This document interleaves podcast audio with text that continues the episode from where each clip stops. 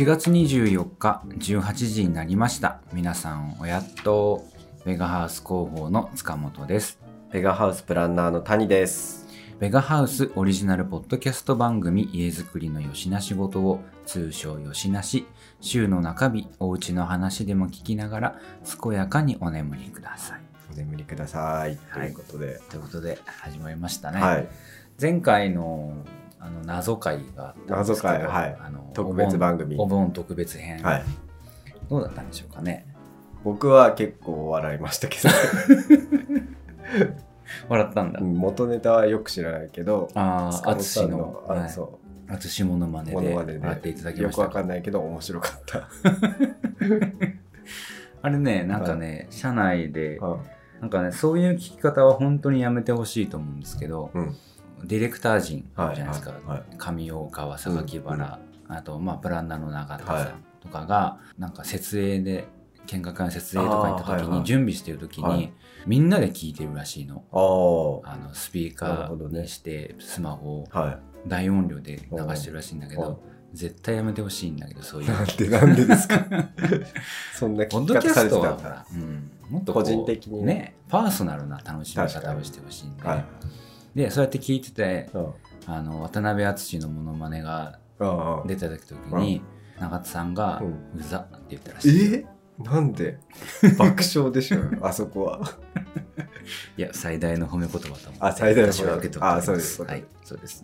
ということで、はい。えー今回は通常回はい、通常回。久々ですね、通常回の収録、僕ら。はい2週間ぶりうん。になりますね。不思議な感覚、毎週やったか そうら。うん。そっかはい。もう来ちゃったなって感じです僕はそうですね。意外と早いですもんね、時間の流れは。谷さんは特に働いてたからねそうですよ。なんか通常のリズムあ、そうでそうそうそ来てるのにしあの収録ないからあら来ないんだなって感じだと思うんですけど、はい僕は休んでたんでう。そうですね。全然です全然です。仕事は始まったなって感じです、ああ、始まりましたね。はい、ということで今日のオープニングフリートークでご用意しましたのは、はい。え5つございます。よくよく考えた5つあったんで今から発表します、はい、はい。1つ目は、はい。ドラえもんがとってもいいことを言っていたよの話、うん。僕の姉ちゃんの家がいい感じなんだよの話、はい。まあ、ちょっとこれに関してはだんだん熱が冷めてきてるあ、そうですはい。か。じゃあ、スキップしてもいいか。スキップするかもしれません、はい。これで今回読まなかったら、はい。えーあと名建築で昼食を、おお、久々に来た。はい、これの大阪編っていうのがはいはいは始まってますので、まあ、ちょっとそこに触れておくべきかなとい。安藤忠夫んさんですかね。わかんない。見てないから。あとあの嬉しいファンレターをいただきましたよ。はい。ということとあとはまあお盆ですね何してましたかの話、はいはいはまあ、その辺をちょっと話そうかな、どれか話そうかなと思っておりますが、い。はい。いかがでしょうか？いや、それはもうファンレターでしょ。ファンレターですよね、そうなんですよね。これはファンレターだと言っていいと思うんですよ、はい。相談事も書いてないし。確かにね。はい、こんな素敵な絵はがきでいねただきました、すごい読ま。せていただいてよろしいでしょうか、はい。はい。お願いします。はい、これね地味に嬉しいのがね、うん塚本様谷様で始まってるんですよ、うんうん。地味に嬉しいこれあ、なるほどね。うん先に自分が来てるから。俺の方が先なの、はいはいはい。えー塚本様、谷様、はじめまして、吉なしネーム、フラニーと申します。おやっとさーです。毎週水曜日、お湯の温度35度くらいのゆるいトークに癒されておりますが、お二人の会話が面白く、毎回笑ってしまい、私はちっとも熟睡なんてできません。これからも暮らしを豊かに彩る吉なしラジオをとっても楽しみにしています。フラニー。そして PS ですね。厳しい暑さが続きますが、どうぞご自愛くださいませ。オーバーとしておりまおー、すごい。す。もう、素晴らしいでしょいろいろね、絡められて。絡められております。えーお湯の温度35度くらいというのは、はいまず、えーチャポン。チャポンというこうですね。完全に聞いてますね、こ聞いてますね。ははいい。っていうかね、まあ、普通に考えたら逆なんですよ。あ逆？圧倒的に、うんあの、まあ、出てきますけど、はいオーバーザさんと、うんチャポンと移行のリスナーの方が多いんですよ。あ、そうなんです圧か。倒的に。そうなんですはいか。はい。もちろん。100から1000違いますよ。100から1000違う。100から1000倍違いますね、はいあリスナー数がね。で、まあ、ここでおチャポンというこのはいリスナーさんであり、うんオーバー、ご自愛ください、オーバーで完全にオーバーザさんのリスナーだってことがわかるんですけども、それとただ肩を並べるそうです。吉な仕事を。そうです。並べてしまいました。はふさまあ、少なくともフラニーさんの中ではね並んでおるということですね。い。はだって、挨拶がおやっとさですからね。い。吉なですね。吉永ですね。完全に。完全に。はいありがとうございます。そう。で、これがですね、和田誠さんのはい。作品、和田誠展といううんと。ころで、2003年かな？にあった和田誠展の絵はがき。貴重な絵はがきだったんじゃないですかね、これ。ね、まあ20年くらい前の絵はがきで、ポストカードで送ってくださっているという、ね、とっても嬉しいです。で、ちゃんと多分ここも、んあれなのかな？合わせてくれてんのか、うん村上春樹全集お1990から2000はい。までというおものの中のポストカードなので、うんまあちょっと我々が村上春樹を読んでいるということも神様そうのですねチョイスかもしれませんね。村上春樹さんは相当読みましたね、僕は。うん。で、和田誠も僕好きなんですよ。えー、素晴らしいと思って。素晴らしい。うん。確かね、村上、あ、そうだ、それこそそうん。う、そう、まあなんだろう、村上春樹の本の想定を、はい。和田誠さんがやってる時もあったはずなので、うんまあそのこと、それと絡んでるんでしょうね、はい和田誠展はね。そうそう。お好きなーイラストレーターさん。ね、表のイラストすごい可愛い、あの、地図のそうそうそうイラストでね。和田誠さんはもうお亡くなりになってしまいましたけど、あの、平野レミさんの旦那さんでね、あ、そうなんですか。はい、まあ有名な方です。有名どこで言うと、あの、えっ、と、三谷幸喜はい。監督のうん作品の,、あの大事だったりとか、そう、三谷さんが出してる著書の想定だったりとうんか、あとはまあタバコ吸う人だったらハイライト。はいはっていう箱タバコの、ねうん、あのパッケージデザインも和田誠さんの初期の作品なので、まあその辺で。私は親父がね昔はよくハイライトをね、はい吸ってたんでそういうところでもなんか馴染み深いですね。はいはあの私が0歳の時にい。うん。初めてうんちをした、うん。そのうんちとハイライトを並べて撮ってる写真があったりするんですよ。へえ。関係ないけどね。大きさがわかるみたいなやつね男は黙ってハイライトっていうセリフがあったんじゃないの？昔。あったのわかんないけど。ちびまる子ちゃんで読んだ。あったんだ。じゃあ CM コピーかな、それが。はいはいうんだと思います。しかもこの切手とかもこだわってますね。そうなんですよ。あ、うん。あと一個う、んすごいマニアックな話してないいですか、ないいいよい。この人が使ってるペン、は当たったらすごいでしょ。い。え、もしかして、え？何？あれだ。多分これジュースアップのブラックブルーみたいなうんインクのやつを使ってらっしゃるんじゃないかなと思って、うん。0.4ミリ。はい。当たったらすごい当たっ。たらすごいですね。ちょっとフラニーさん、ちょっはいとこれ当たってあるか当たってないかだけでもメールください。当たったらすごい。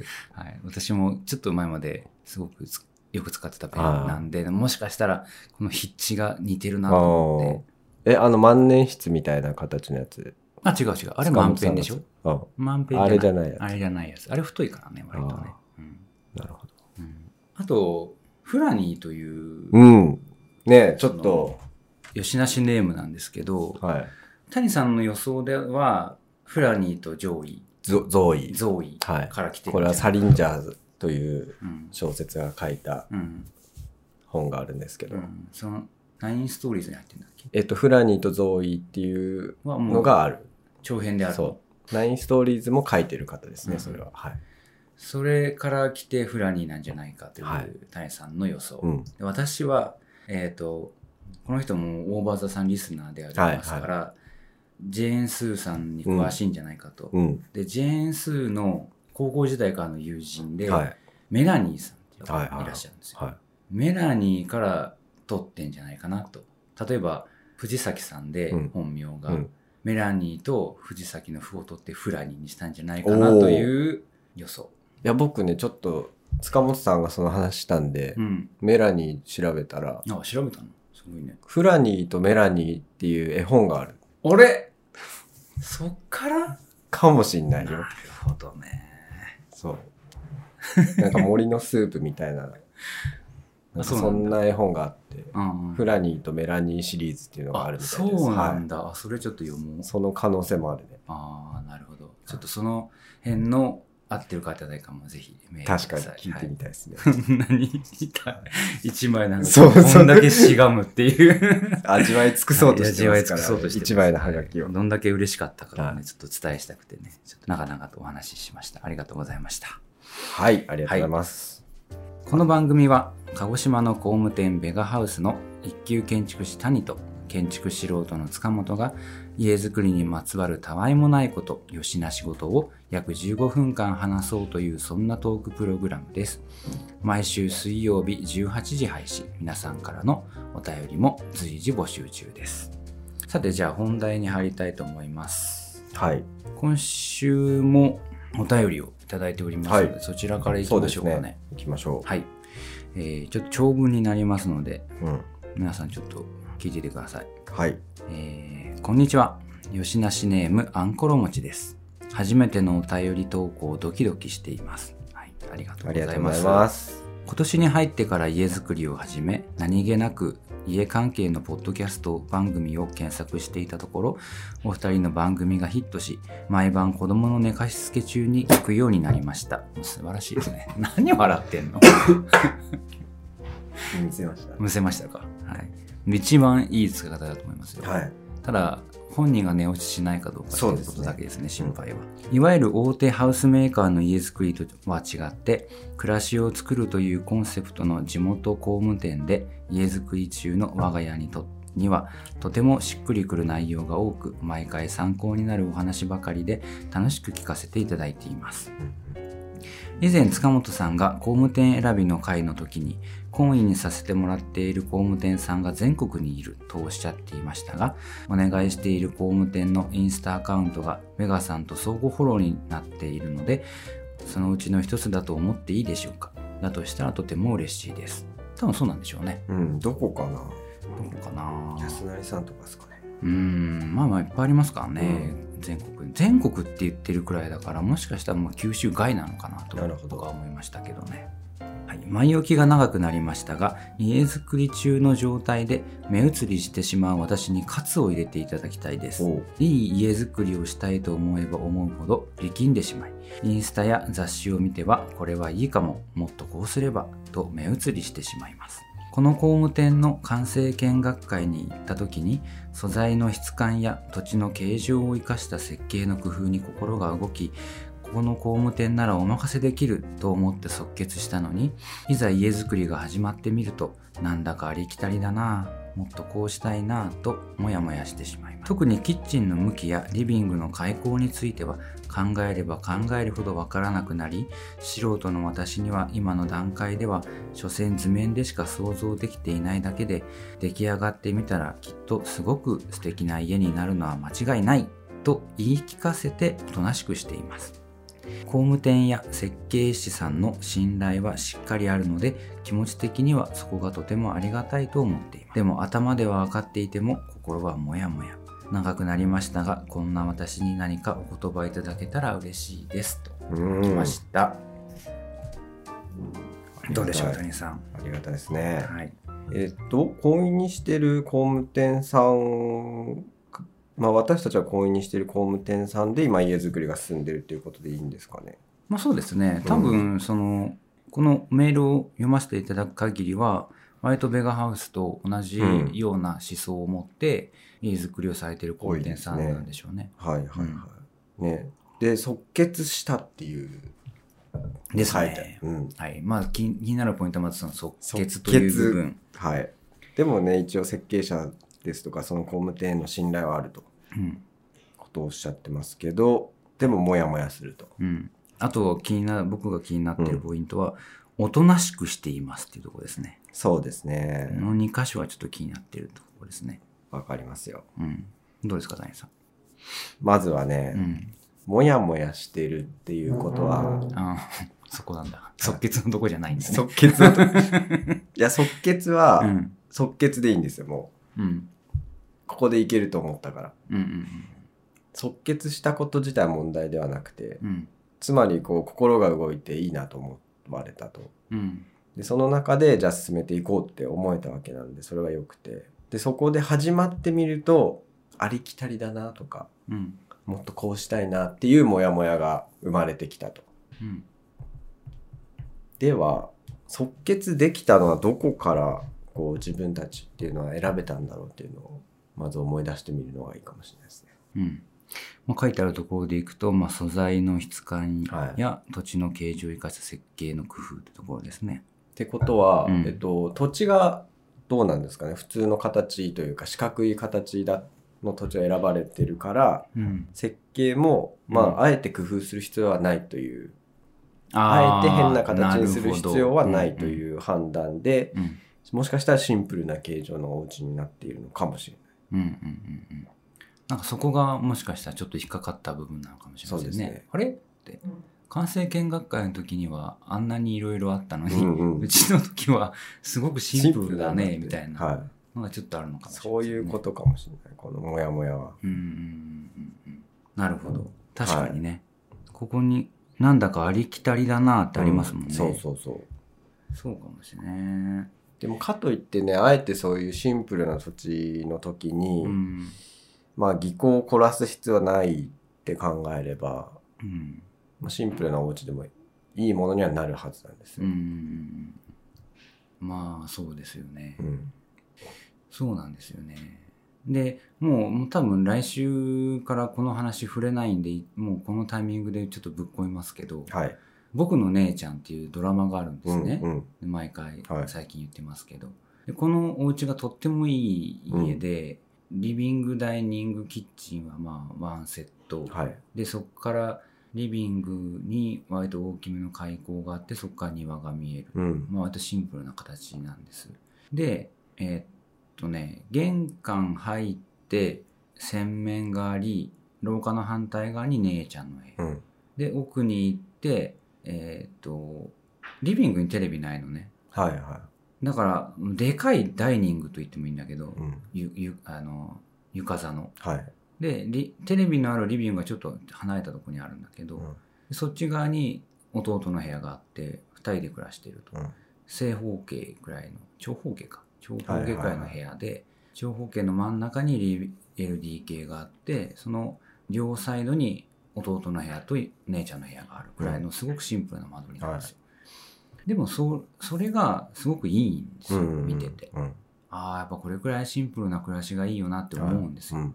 だから、まあ、この方もそれこそ書いてますけど出来上がってみたらすごく素敵な家になるのは間違いないんじゃないかってうん。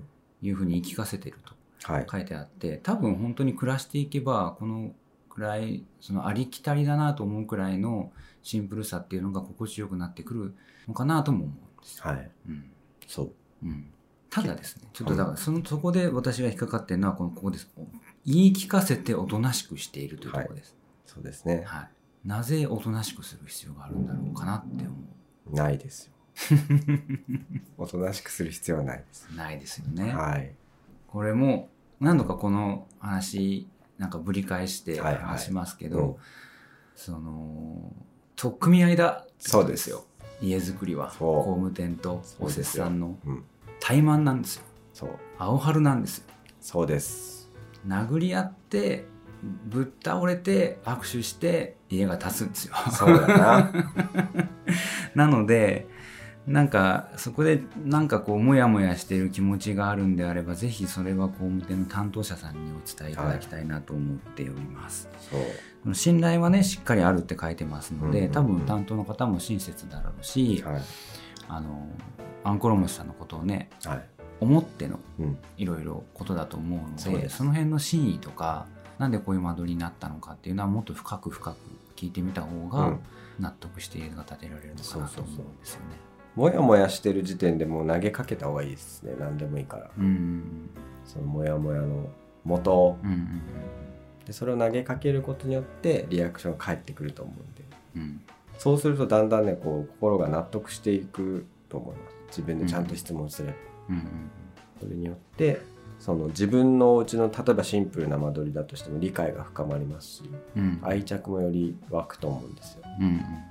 でシンプルなお家もねこう使っていくとじゃあ長く使う上でこう、あんまり目立つこだわりとか作っちゃうとね、うん。うん意外と飽きたりする可能性が。うん。それをシンプルに作ることで、うん。まあ、飽きが来ない。うん。お家作りっていうのにもつながっていくと思いますので、うん。その辺のバランスも考えて設計してくれてる可能性がありますのでうん。なんかいろいろねそういうのも質問しながら意図を聞くことでうん。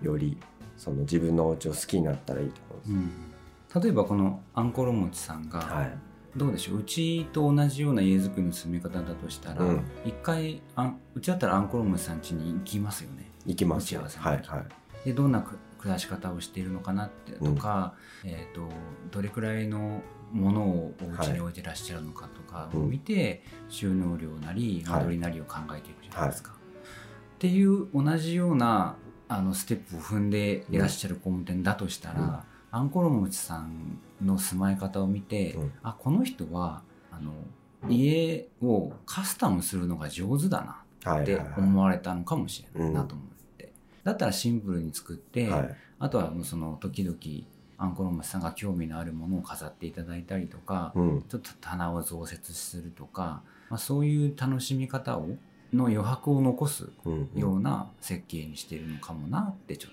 そうですね。と、うん、思ったりもします、その辺は聞いてみていただきたいなっていう感じですね。確かに。うん。暮らしが入ってこう100点120点になるお家っていう設計もありますから。うんうんそうあえて技巧を凝らさずにうんうん。その人たちの暮らしで彩っていくっていう。うんうんまあもともとねお家ってやっぱ人の暮らしが入ってなんぼですから。うんうんそういう風に作っていきたいなっていうのは常日頃ありますけどね、うん。うん、図面でしか想像できてないだけでっていう。意外と図面でシンプルでも細かい収まりっていうのがあって建築は、うんうんこう物と物のぶつけ合い方とか、うんうん。えっ、と間取り上は同じような間取りでも、うん。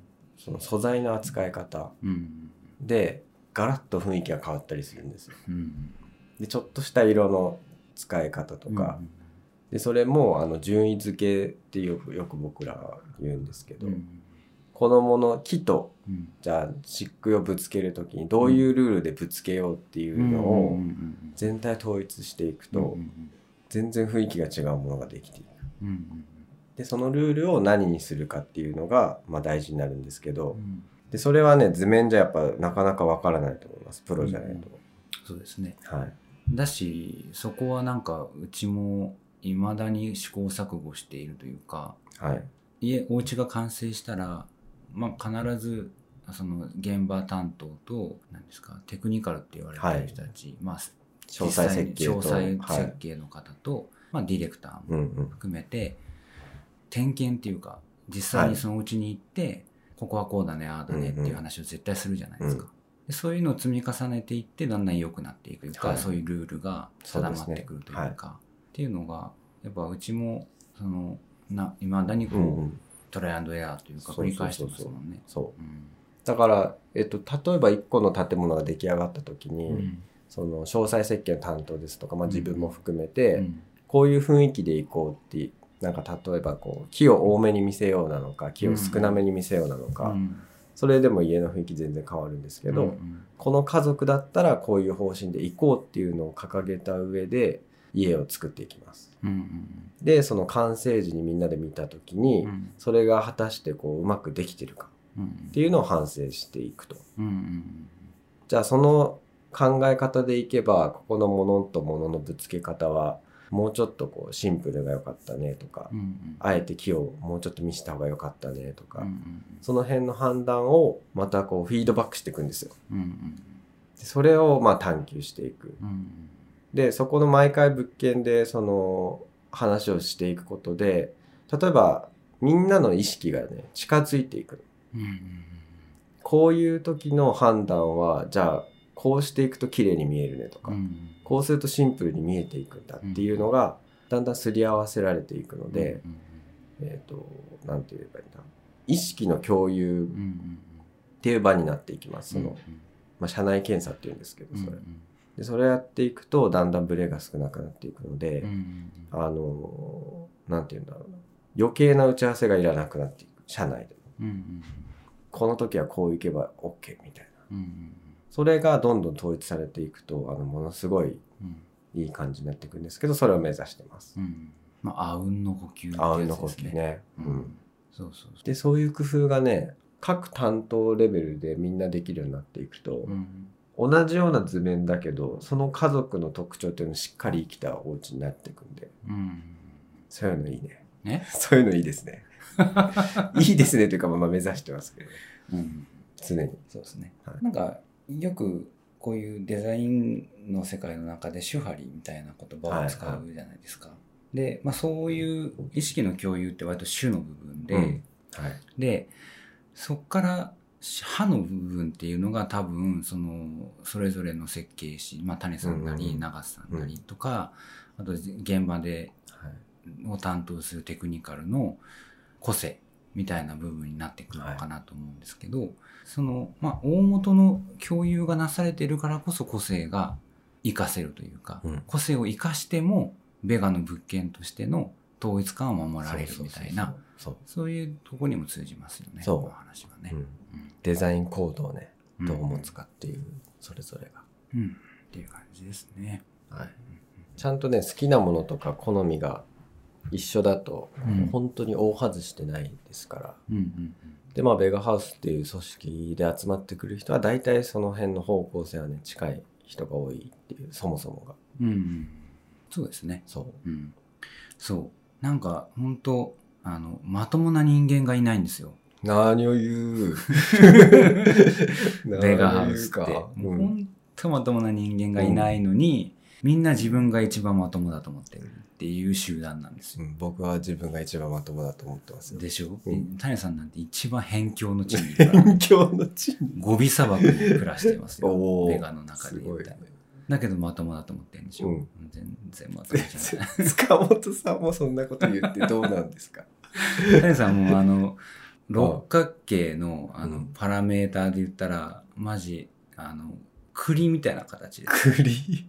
栗みたいな。ピョンって。一箇所長澤君の頭みたいな形の人間なんで。ああとは全部2とか。えじゃあ塚本さん。一個だけこう塚本さんは？え私はもうオール3ですよ。オールさんなんだ。嘘。本当オーにル3ですもうちっちゃい。サブカル5でしょ？ょサブカル5サブカルでギリ4、4なのそこ。謙虚だね。うん、だって上には上がめちゃめちゃいるからせいる世界ですからね、はい。はいこればっかりがね。こればっかりは謙虚ですね。私はもう広く浅くの人間なんで。はいはい。ということで、かつ入れてほしいということなんで、かつね。張本張りに。張本張りのかつ。だから、「かつ」って言わないといけないんじゃない？言わないといい。かつよし。ね。信頼があるなら、ちゃんと言葉で語りましょう。っうん。てことですね。ご自身でもね信頼があるって分かってることは素晴らしいと思いますからそうですね。うんなので、アンコロムシさん、ぜひ、えっと、実際にね、今お願いしている工務店さんと、もう一度お話をして、で、そのモヤモヤを取り去ってですね、うんえー家づくり進めていただきたいなと思います。はいはい。そして、その家づくりの経過っていうのをまたね、ご報告いただけたらなと思います。まだ今年に入ってから家づくり始めたばっかりということなので、うんまあこれからいろんなこうイベントごとがね、はいあると思うんで、その度に送っていただけると嬉しいなと思います。はい。はい。谷さんからなんか喋りたいこととかあるんですか？今日は。いやなんか最初のあのフラニーとゾーイの話とかしたいなとか本でねうん。あとはねお盆でうん。僕はジブリのうん。「夢と狂気の王国」っていう DVD 持っててうん。宮崎駿さんのドキュメンタリーなんですようん。うん。でそれを見てなんかもうすっごい面白かったんでその話もいいなとかうん。思ってるけどどれがいい？どれがいい？吉田磯谷の話どれも嫌だ。なんで？終わろうえ？まだまだ時間はたっぷりあるさうーあんの？うん、35分くらいですかね、今。家づくりじゃないですけどそのサリンジャーっていう人の本僕すごい好きなんですよ。うん。読んだことあります？えっ、と、それこそ、春樹役の一冊だけ読みまおした。えそれは？ズーフラニーとゾいーやいやいや、あれですよ。ナインストーリー？ライム、ま、ライあライ麦麦畑捕まえて、うん。ああ。ね村上春樹さんもあのかなり影響を受けてるあサリンジャー。そうなんだ。はい。うん。だからそうあのサリンジャーさんの役って結構いろいろ出てるんですけど、うん。そのライ麦畑で捕まえてもう僕がこう人生が変わったという本あ、そうなんですか。はあの、そんな人にこんなこと言うのは大変申し訳ないんですけど、い、え？春樹、村上春樹のん。文章ってうん。すごく読みやすくてしっくりくるんですよはいはいはい。だしだからそもそも英訳本って大っ嫌いなんです、うんうん。なんかまどろっこしいでしょ言いる方が、はいそれが嫌いなんだけど村上春樹の役だからシャサリンジャーとか、うん。えー、となロンググッドバイとかもあったかな。はいはいはああいうの読めたんですよ、いうん。ただあの春樹の文章はですね、読んでる最中めっちゃおもろいんですけど、個も頭に残んないんですよ。えそうなの そ一個だけ覚えてるのはある。うんやっぱりあの、あれが僕大好きなんで、あハードボイルド・ワンダーランドが好きなんで、それはなんとなく未だに覚えてるのはありますけう、ど、他の、例えば、スプートニクの恋人、はいは違うわ、スプートニク。スプートニクの恋人。だったっけ？うん。なんか混ざってない？いや合ってます。合ってる、うん。ノルウェーの森とか、はい。あの辺はもうさらっと全部読んでるんですけど、覚えてないです、中身。確かにノルウェーの森は忘れたわなので、あのライ麦畑も全く覚えてないです。そうなんだはい。そうおいでおいで。そうん、おいでおいで。いやでねなんでその本に出会ったかっていうと、うん。学生大学生の時かなえっ、となんかこういいもの作ろうって思った時に、うん。心の勉強をしないといけないというのをなんか漠然と思ってたわけですよ。うんうん。心がない人間だからね、谷さんは。そうそうそう。そうまずそう人のそう。心を育まないとっていう。え で、えっと、なんかそういう本ってないのかなって考えた時に、まあ、建築の本ではねないんですよあんまそういうのが。でなんかものづくりに向かう姿勢とかうん。その精神面ってどういうのがあるんだろうってずっと思ってた時に、うんまあ、何かの表紙で「ライ麦畑つ捕まえて」を読んで,、うんでそれは面白いと思ってサリンジャー関係の本を読み漁り始めたのが、うんそれとちょうどリンクしてた時期なんですけど、うんでその中で、えっとフラニーとゾーイっていうのに巡り合ったんです。うん。本うん。でフラニーとゾーイってあのなんていうの家族一家を巡る話のうちの一部分でフラニーとゾーイって兄弟なんですけど、うん。他にも何人か兄弟がいて、うん。その人たちを巡る物語うん。をサリンジャーが描いていると。うん。でその中でねフラニーっていう話とゾーイっていう話がその本の中にあるんですけど、まあ、それぞれで書かれてるんだけどだんだんそれがこうリンクしていくような書き方になってて、まあ、その辺が秀逸な書き方なんですけどサリンジャーの。うん。でフラニーはね女の子うん。でえっとなんかこういろいろ悩みが多い年頃で、うん。ね、恋人のこととかうん学校のこととかね、で悩んじゃってこう元気がなくなっていくんですよでえっとなんか祈りのね練習をしてるのずっとフラニーは祈り。そうキリスト教とか、うん。でその兄弟一家の兄弟みんななんかすっごい頭良くてうん。でいろんな宗教書とかをボンボンちっちゃい頃からそのフラニーとゾーイが一番下の兄弟なんですけど、うん。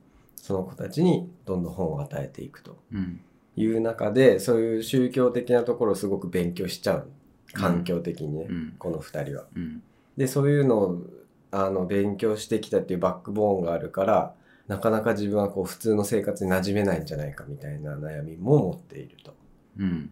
なんかいろんな他の友達と話してる時なんかもそういうのがうん脳裏をよぎるからうん。なんかこう仲良くなれないみたいな。うん。っていうのをいろいろ悩みながらこう暮らしていると。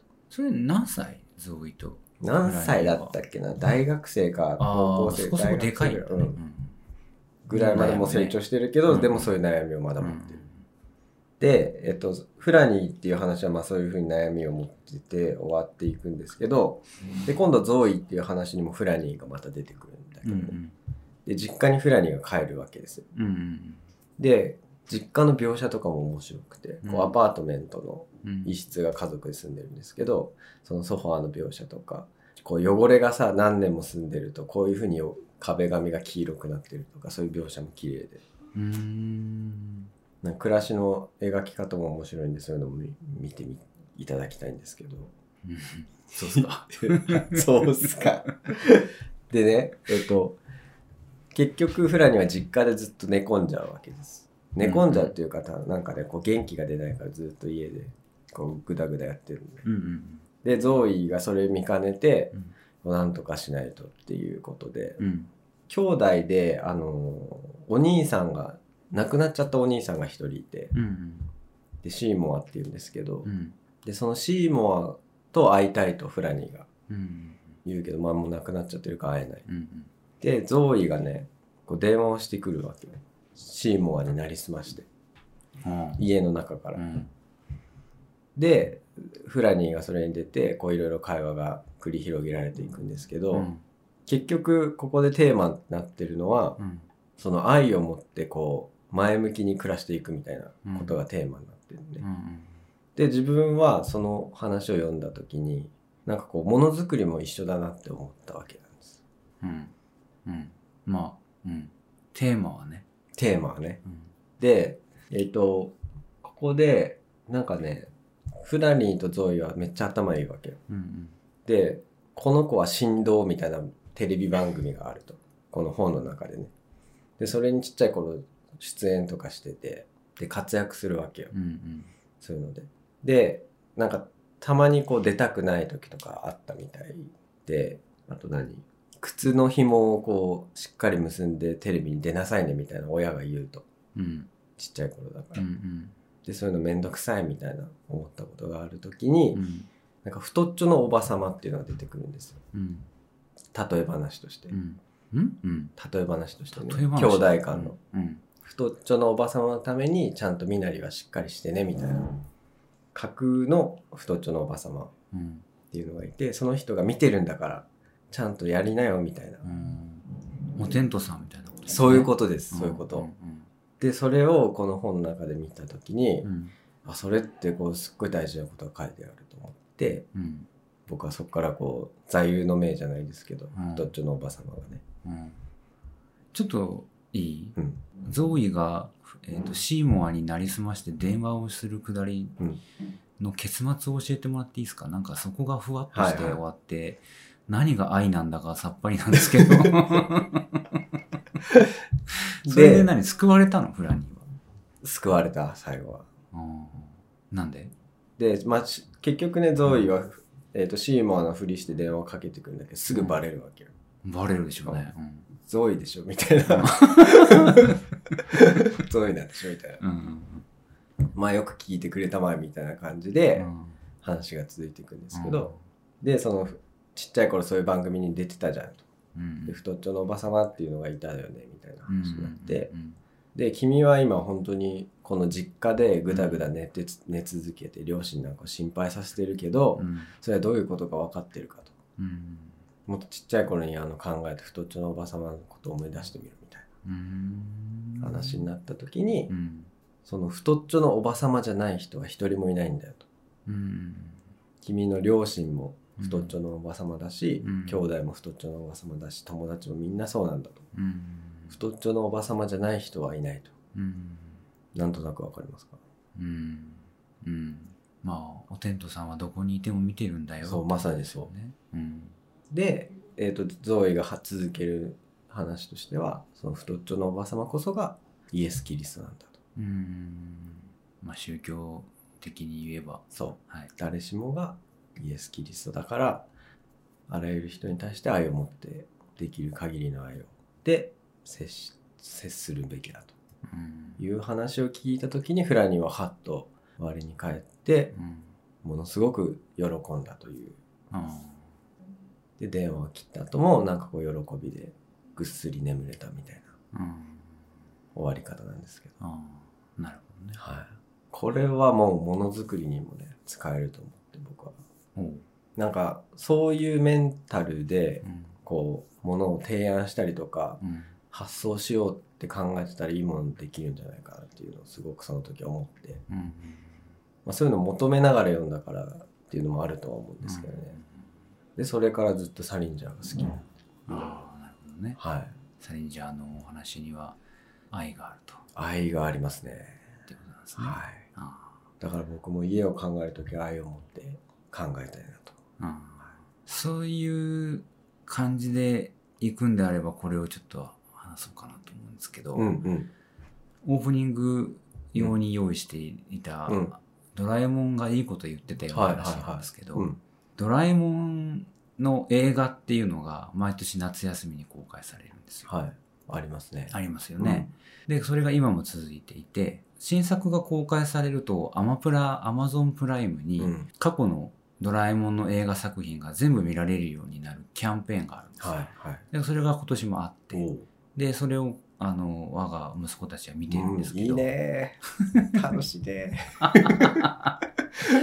ね、これ僕はね、子供の頃ね、うん。あの、ドラえもん禁止されてたんで、えあまり見てないんですけど、だからド今の子たちは存分にドラえもんを味わってるんですけど、で、そのドラえもんの映画シリーズの中に、はい。えーのび太の月面探査機っていうのがあるんですね。月面探査までは月面探査で、木が、機械の木じゃなくて、うんあの、記す。に日記あの木ーはいはいになっている。ああドラえもんそれ系多いうん、月面探査機なんですよ、っていうのがあって、その中でドラえもんがですね、終盤ね、うんめちゃめちゃいいことを言うと。っていうのがですね、えっ、と、想像力は未来だ。うん人への思いやりだ。うんそれを失った時に、あ、違う、それを諦めた時に破壊が生まれるんだって言うんですよ。おこれ何何かっていうとですね、あの、まあ、宇宙の別の惑星に暮らしてた高度な文明を持っていた人々がいると。うん。でその人たちが AI をうん。すごく発達させてうん、すごく暮らしやすい未来を作っていた。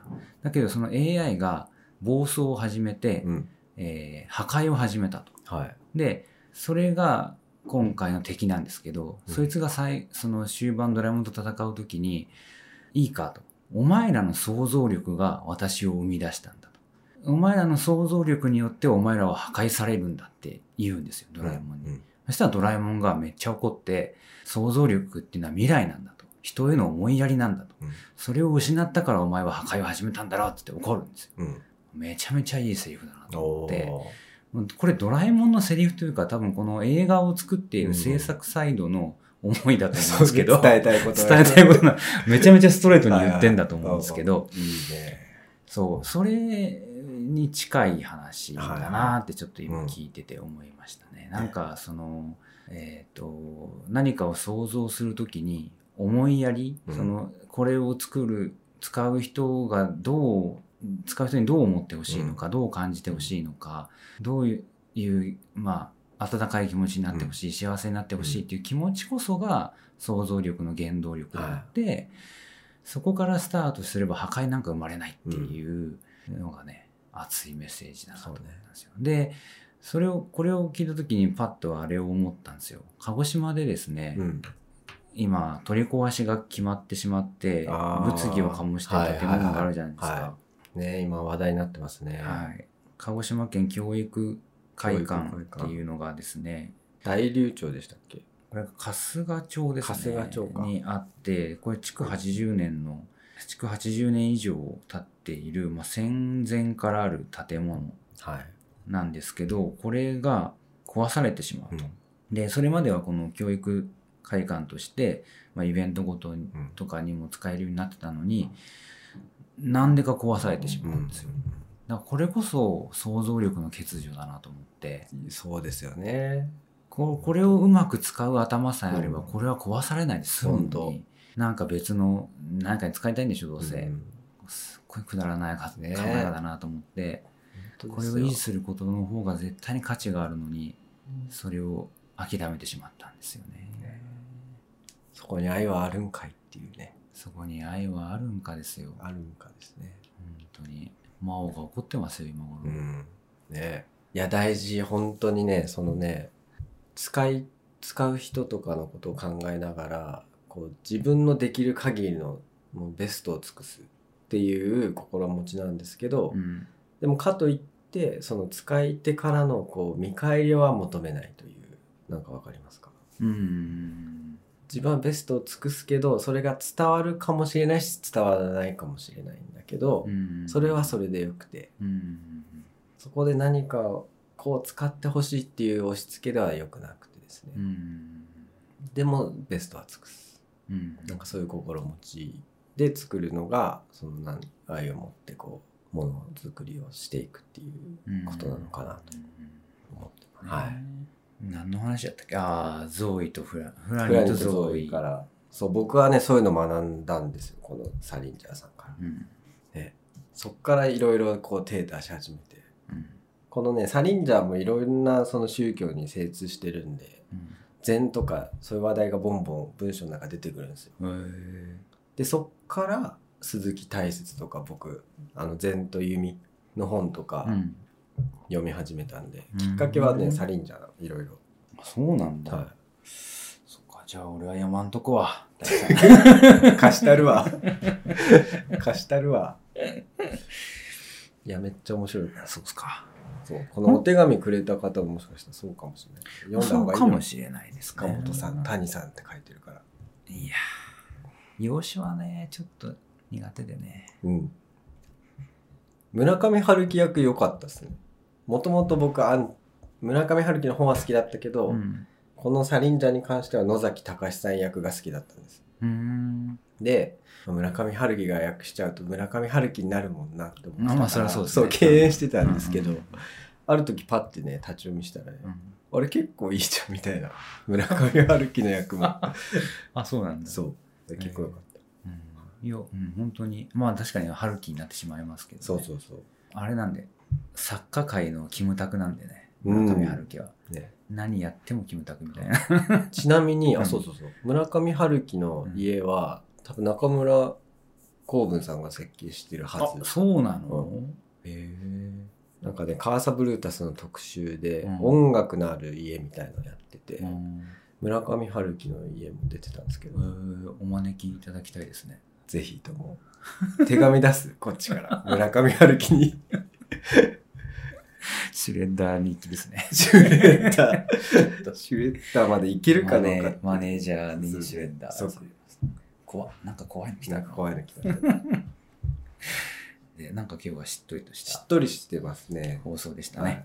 放送でしたよ谷さん終はい。わりましょうあもう終わりましょうか。はい。はいということで今回はここまでですかね番組の関西質問、取り上げてほしいテーマ、家づくりのお悩みなどお便りを募集中です。メールアドレス、よしなし01アットマーク gmail.com までどしどしお寄せください。はい紙のお便りいただきました紙のお便りうん。は鹿児島県鹿児島市石谷町3624-9ベガハウスまでお願いします。で、塚本、えーベガハウス広報室というツイッターもやってますので、こちらにコメントをいただいても OK です。なんかね、うん。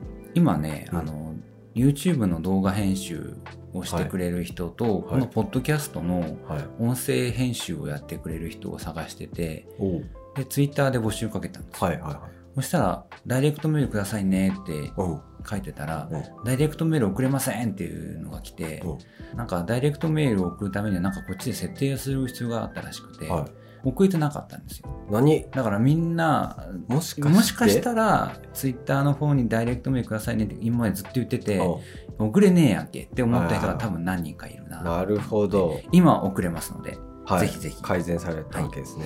はい、ください。はい。この番組はアンカー、Spotify、Google Podcast、Apple Podcast の4カ所にて配信中です。使いやすいプラットフォームでお聞きください。はい、今週のお知らせ事はありますか？はい。えっとですね、8月27、28日で、茶の間さんのお菓子販売会がございます。鹿児島ではい。料理教室をされている茶の間さんのお菓子が、はい。この27、28であれば、小ホーム全吉野にあります。こちらでうん。お買い求めいただけますので、ぜひぜひ。これは予約なしイベントなので、まあ、ふらっと立ち寄っていただいて、お菓子をはい。あのお買い求めいただいて、はいちょっとお庭を見ながら休憩したりとか、うんうんうんそんな感じで寄っていただければなと思います。はい。はい、で、同日ありますね。はい。同日8月27、28で、えー家づくり徹底解剖セミナー、かっこ無料ということで。はい。無料のオンライン、まあ、対面、どちらも対応しているセミナーをはい。開催します。で家づくり徹底解剖ということで、はい割と人気のあるシリーズそうですね。ですね。になっておりますのでで基基本的には谷さんか長津さんのマンツーマンセミナーマンツーマンセミナーはい、お願いします。はい。でね、えーいつもさ、この、また次回って言ってお会いしましょうって言言った後に、もうなんか変な感じで終わるじゃないですか。うん。ぐだぐだとして終わるじゃぐないたぐたとして終わりますよね。なんか言って終わろうって思っててじゃないですか。あ、これじゃんとはい。一個見つけたんで、はいそれ言って終わりましょう、いいですよ。はい。それではまた次回お会いしましょう。ベガハウス広報の塚本と、ベガハウスプランナーの谷でした。おやすみおやすみ。